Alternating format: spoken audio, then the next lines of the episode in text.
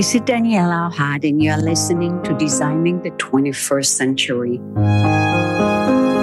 where I host the most innovative, interesting talents who have shaped the design culture of today. With me, architect Tom Kundig.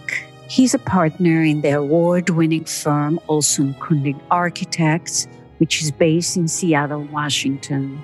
I've discovered Tom's incredible, elegant, beautiful houses years and years ago and fell in love.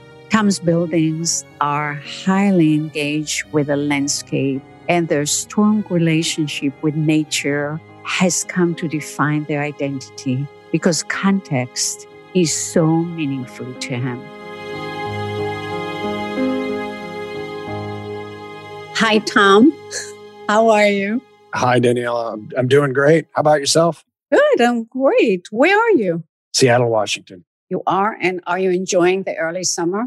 Uh, always, Seattle's early summer is mixed. It's always sometimes fantastic. It's, it is a beautiful corner of the world, but sometimes it can be a little challenging also. We're in a beautiful spot right now. I mean, the weather is fantastic, air is fresh, it's springtime. What's your favorite season? I know you are so connected to nature and we're going to talk about it, but what's your favorite season? Oh, that's a really good question because it, it's it's actually changing as I as I I get older. My my favorite season traditionally was fall because uh, especially in the mountains, that was the time when there were frankly fewer people. You could actually enjoy the mountains more of in a solo situation, which was important to me. And was also it was colder temperatures, and that meant that the mosquitoes and the flies were basically uh, uh, tempered a little bit. But what's interesting is now we've got a mountain hut. Uh, it's off the grid. It's w- way up in the mountains in the North Cascades, and uh, springtime has now become a favorite season because the snow is still sort of up in the mountains. Obviously, the flowers are coming up. The animals are are moving around. They're sort of waking up, and uh, it's a fascinating time. You know, I've been doing interviews and talks with architects for many, many, many years. And in New York, I live in New York, but this one is going to be a little bit different because if one day I build a house, I want you to design it. Ah, well, fantastic. Well, uh, that's an honor on so many levels, especially coming from uh, your background and your understanding of architecture. Because at the end of the day, what we do it's almost instinctual in a sense um, with the client also. And I will say this until I am not doing this anymore. Good buildings really only happen with uh, good clients and good contractors. You, you know, I, I find your houses really magical, but also I'm very connected to them, even though I live in New York, which is so far from you. But they do have everything I personally love in architecture. Perfect. The harmony, the comfort, and they're very pristine. And they also have air and light, and they are so, so beautiful. So I want to speak to you today about your residential design, which is only mm-hmm. just one part of what you do, but that's what we're going to talk about. Is that okay? It's, it's definitely okay because I'm sure you've heard that I did. I really think the residential design is the basis of everything architects do. I heard almost exactly the same thing from Glenn Murcutt out of Australia, who, of course, made a heck of a career out of residential, impactful career out of residential architecture. And he said to me once uh, when I was in Australia visiting some of his projects, he said, residential architecture is the architecture that the profession of architecture has forgotten.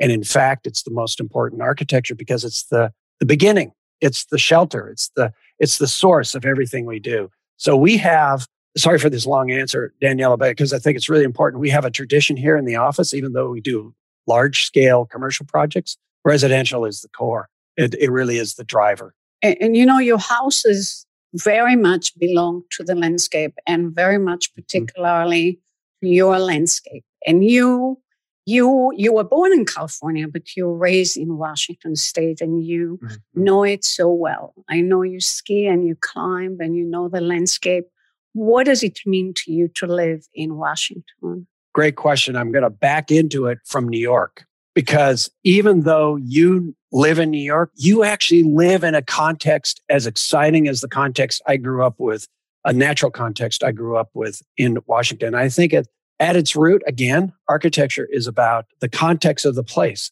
So I love New York, of course. Who doesn't love New York? And I, I love LA. I love these urban centers because, in fact, the drivers to any work I do in New York or LA or San Francisco or wherever they are, any urban center, Seoul, Korea, about the context of the place. And Washington State could not be, I don't believe, a better context of the natural world. And the reason I say that is that Washington State and uh, Northern Idaho and, and sort of Southern British Columbia, where I um, kind of grew up, basically spent my formative years, has all the zones. It goes all the way from desert to alpine within a few miles.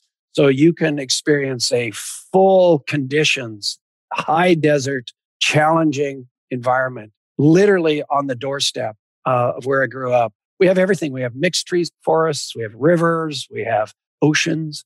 And you know, and I see the connection that I love your architecture so much because there is another architect who was born and raised in Washington and whose work I admire and actually whose work really brought me to do what I do today. And he was born in Spokane, which is where you spent your childhood, right? Mm-hmm. In 1905, just exactly half a century before you were born. Do you know who I'm talking about? Oh, of course. And he grew up in the Hangman Valley. I'm guessing it's George Nakashima. Yes. Yeah.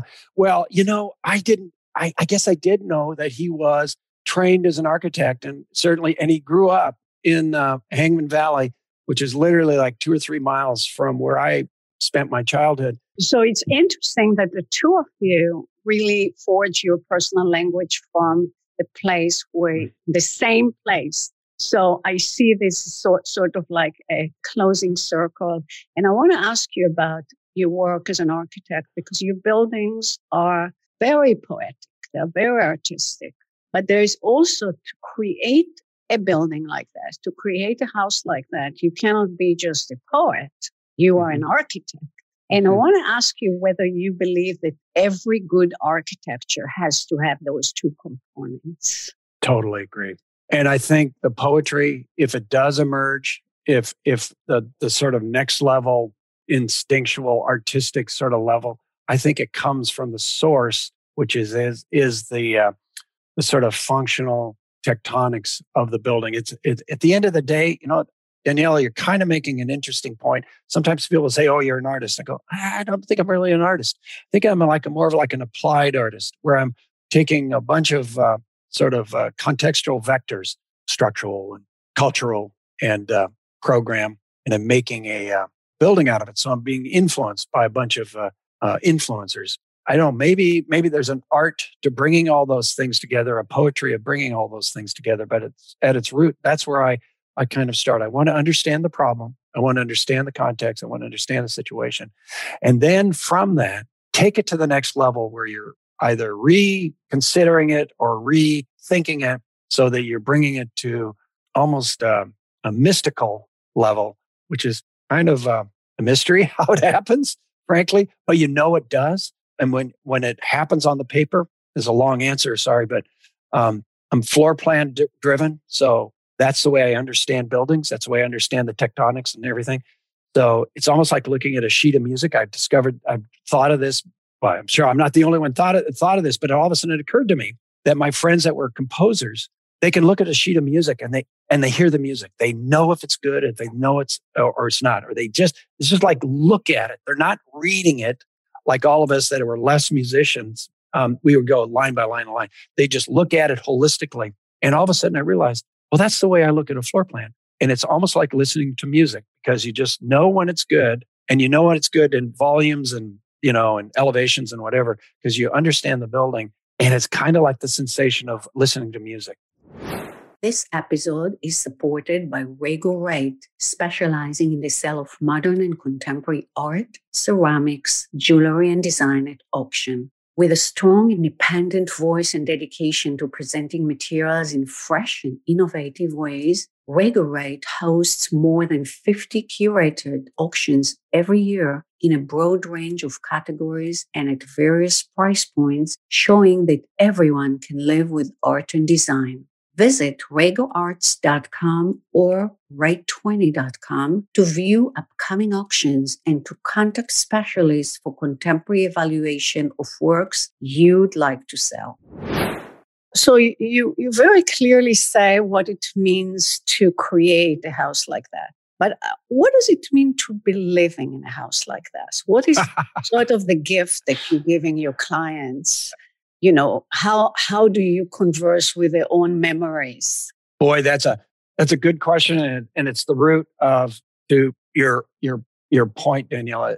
How do you take it from a commodity level to an art, artistic or um, um, impactful, meaningful level? And it, you're absolutely right. You're touching on the history of the client, touching on the history of the site, history of the, the, the materials. There's a bunch of history, there's a bunch of presence, and there's a bunch of future all tied together into this into this place. And what I mean by that is an architecture that's meaningful to the person living in it. It should get better with time. If you listen to really terrific music, Jimi Hendrix, first time I remember as a little kid, I remember hearing it, and it was, and I was obviously I was little, but I didn't totally understand it. The more you listen to it, the more you understand. You listen to Beethoven, you listen to Bach, any of the the old war horses that, in a sense, have transcended the mediocre and um, to another level. What it's about is nuance. It's about the discoveries you make the more you listen to it. And if the architecture has been thoughtfully done, that's exactly what should happen. If I get a phone call from a client 10 years after they've lived there and they said, you know, I actually didn't believe you when you said this was going to start happening. And that's exactly what's happening. There could not be a better um, compliment because it's like watching a the same movie over and over again. And all of a sudden, you just get so much more out of that movie because you're understanding. Of course, the large picture is understood. It's understood the first time you see it. But the more you watch it, the more you read that book, the more you read those um, masterpieces, the more you realize they are masterpieces.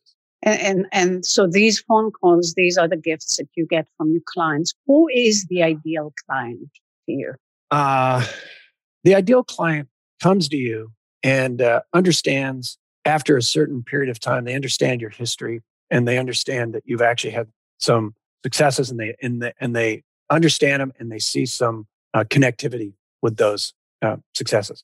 Then you, you hire me and the best client is the one that comes like what you're describing with an understanding of what the intention of architecture is, the limits and the possibilities of architecture. But I always say this to client, if you don't like me at the beginning uh, right now, don't hire me because I'm going to be there from beginning to end. And I think the architect has to be there with the client from begin, literally from beginning to end in a residential project. It's not a handoff. It's not a scribble that you hand off to a, a, bunch of other people. Obviously, I work with a bunch of other people, but I have to be really part of that uh, that team. And the, the the big word is trust. That you have to trust whoever you hire that you've hired somebody that is in the best way possible, instinctually, intellectually, resolving a situation that is going to mean something to you the longer you live there. How, how many people work in your office? Well, it's a little scary to to say because um, I, I, don't know what the, the ratio of architects to interior designers to uh, landscape architects to administration really is. But collectively, with all our administration and everything, there's about 200 people here. That means that you know we all have our own sort of sectors, our own sort of work. It just couldn't be a more terrific partnership of of different individuals. And let me make that point. Something really important here is that we've always said that this is a this is an office and this is an, uh, maybe an overstatement, but it's intentional. Um, we are sort of outsiders. We are sort of misfits, which has actually been a great thing um, because it's really uh, it's really led to this collegial professional relationship, which I, which I think is just uh, I just pinch you know, myself how lucky I am. Yeah, you know, I think architecture is probably the most beautiful profession, but I know that you did not start thinking this way, but your father was an architect. When, when yeah. you change your mind? well, I, the reason I didn't want to be an architect, I didn't like the um, what I saw as a child, the personality of of architects. You know, there was just uh, I don't know if it's arrogance or or whatever it was. I I thought it was I, I, it was confusing to me. I just didn't really appreciate you know that that what I read, misread, or however that culture. But what I did read clearly was how important those architects were for me ultimately. And then in particular, that the architects also had a relationship with a bunch of artists. And there were, uh, there was an art, artist culture in uh, my hometown where I grew up. That was really interesting. So that was hugely impactful to me. I was more interested in sciences as a kid. I don't know why. I did do art.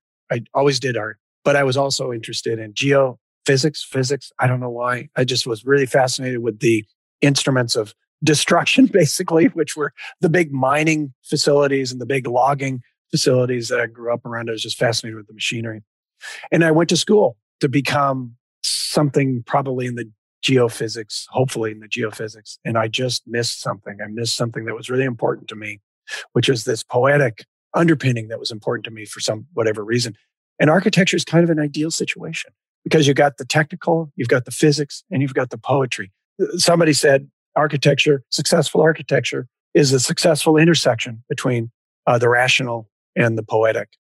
Is is this something that helps you with a new way of you know digital technology in architecture? The the fact that this part of your brain is is so is working this way. The digital part. Yes, I have a, I have a hard part. Yeah, I have a hard time with the digital technology. Well, what do you um, think the negative aspects of digital revolution? Because you know, I'm I'm sure you work a lot, you know, with digital technology, but what really what we know that digital allows, which is you know those distorted forms and sculptural space, you know, shapes, those are not found in your architecture mm because it's not for me. It's not rational based because maybe I've oh, for what I got an instinct to look at things in, in sort of a, a sustainable, rational way. You know, what are the parts and pieces? You know, trees go straight, so the lumber is straight. You know, if you make curvy wood pieces, you're actually dropping a whole bunch of wood down onto the shop floor. Steel beams come out straight. Uh, concrete can be shaped, but then the formwork is is straight. So to me, there's a rational basis, uh, uh, sustainability basis, financially and energy that I want to use the pieces more or less in their natural state. So if rocks are, you know, naturally sort of differently shaped, I, I like to embrace that shape.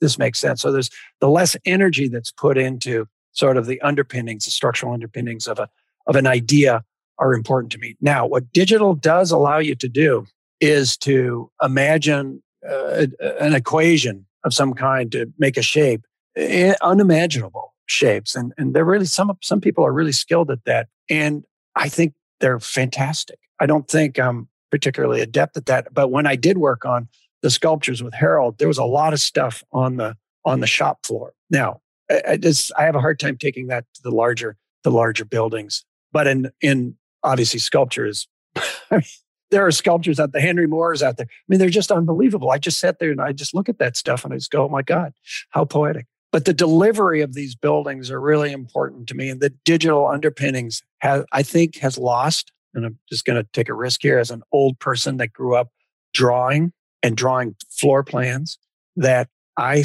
felt like there was more back to the composers. There was more of an intimate connection with that drawing.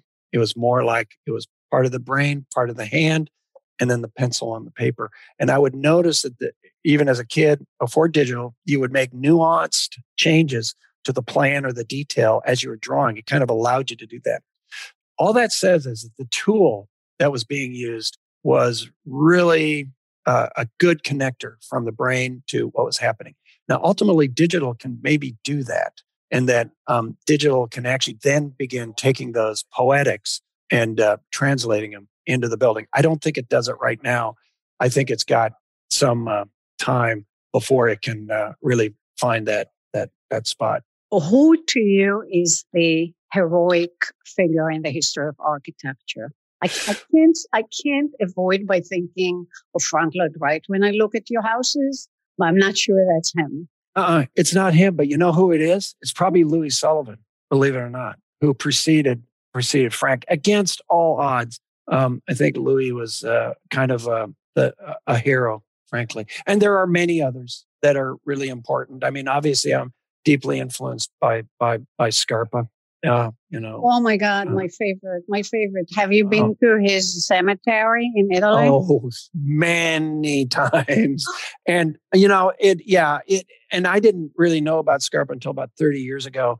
And uh, all of a sudden, I went, "Oh my goodness!" And then I went and visited the cemetery and, and, and his other projects. Um, I'm not. I'm not surprised. Uh, and Chareau and and in uh, Maison de Verre. I was really lucky to work for uh, the owner of Maison Robert de Verre. Rubin. Robert Rubin. Yeah.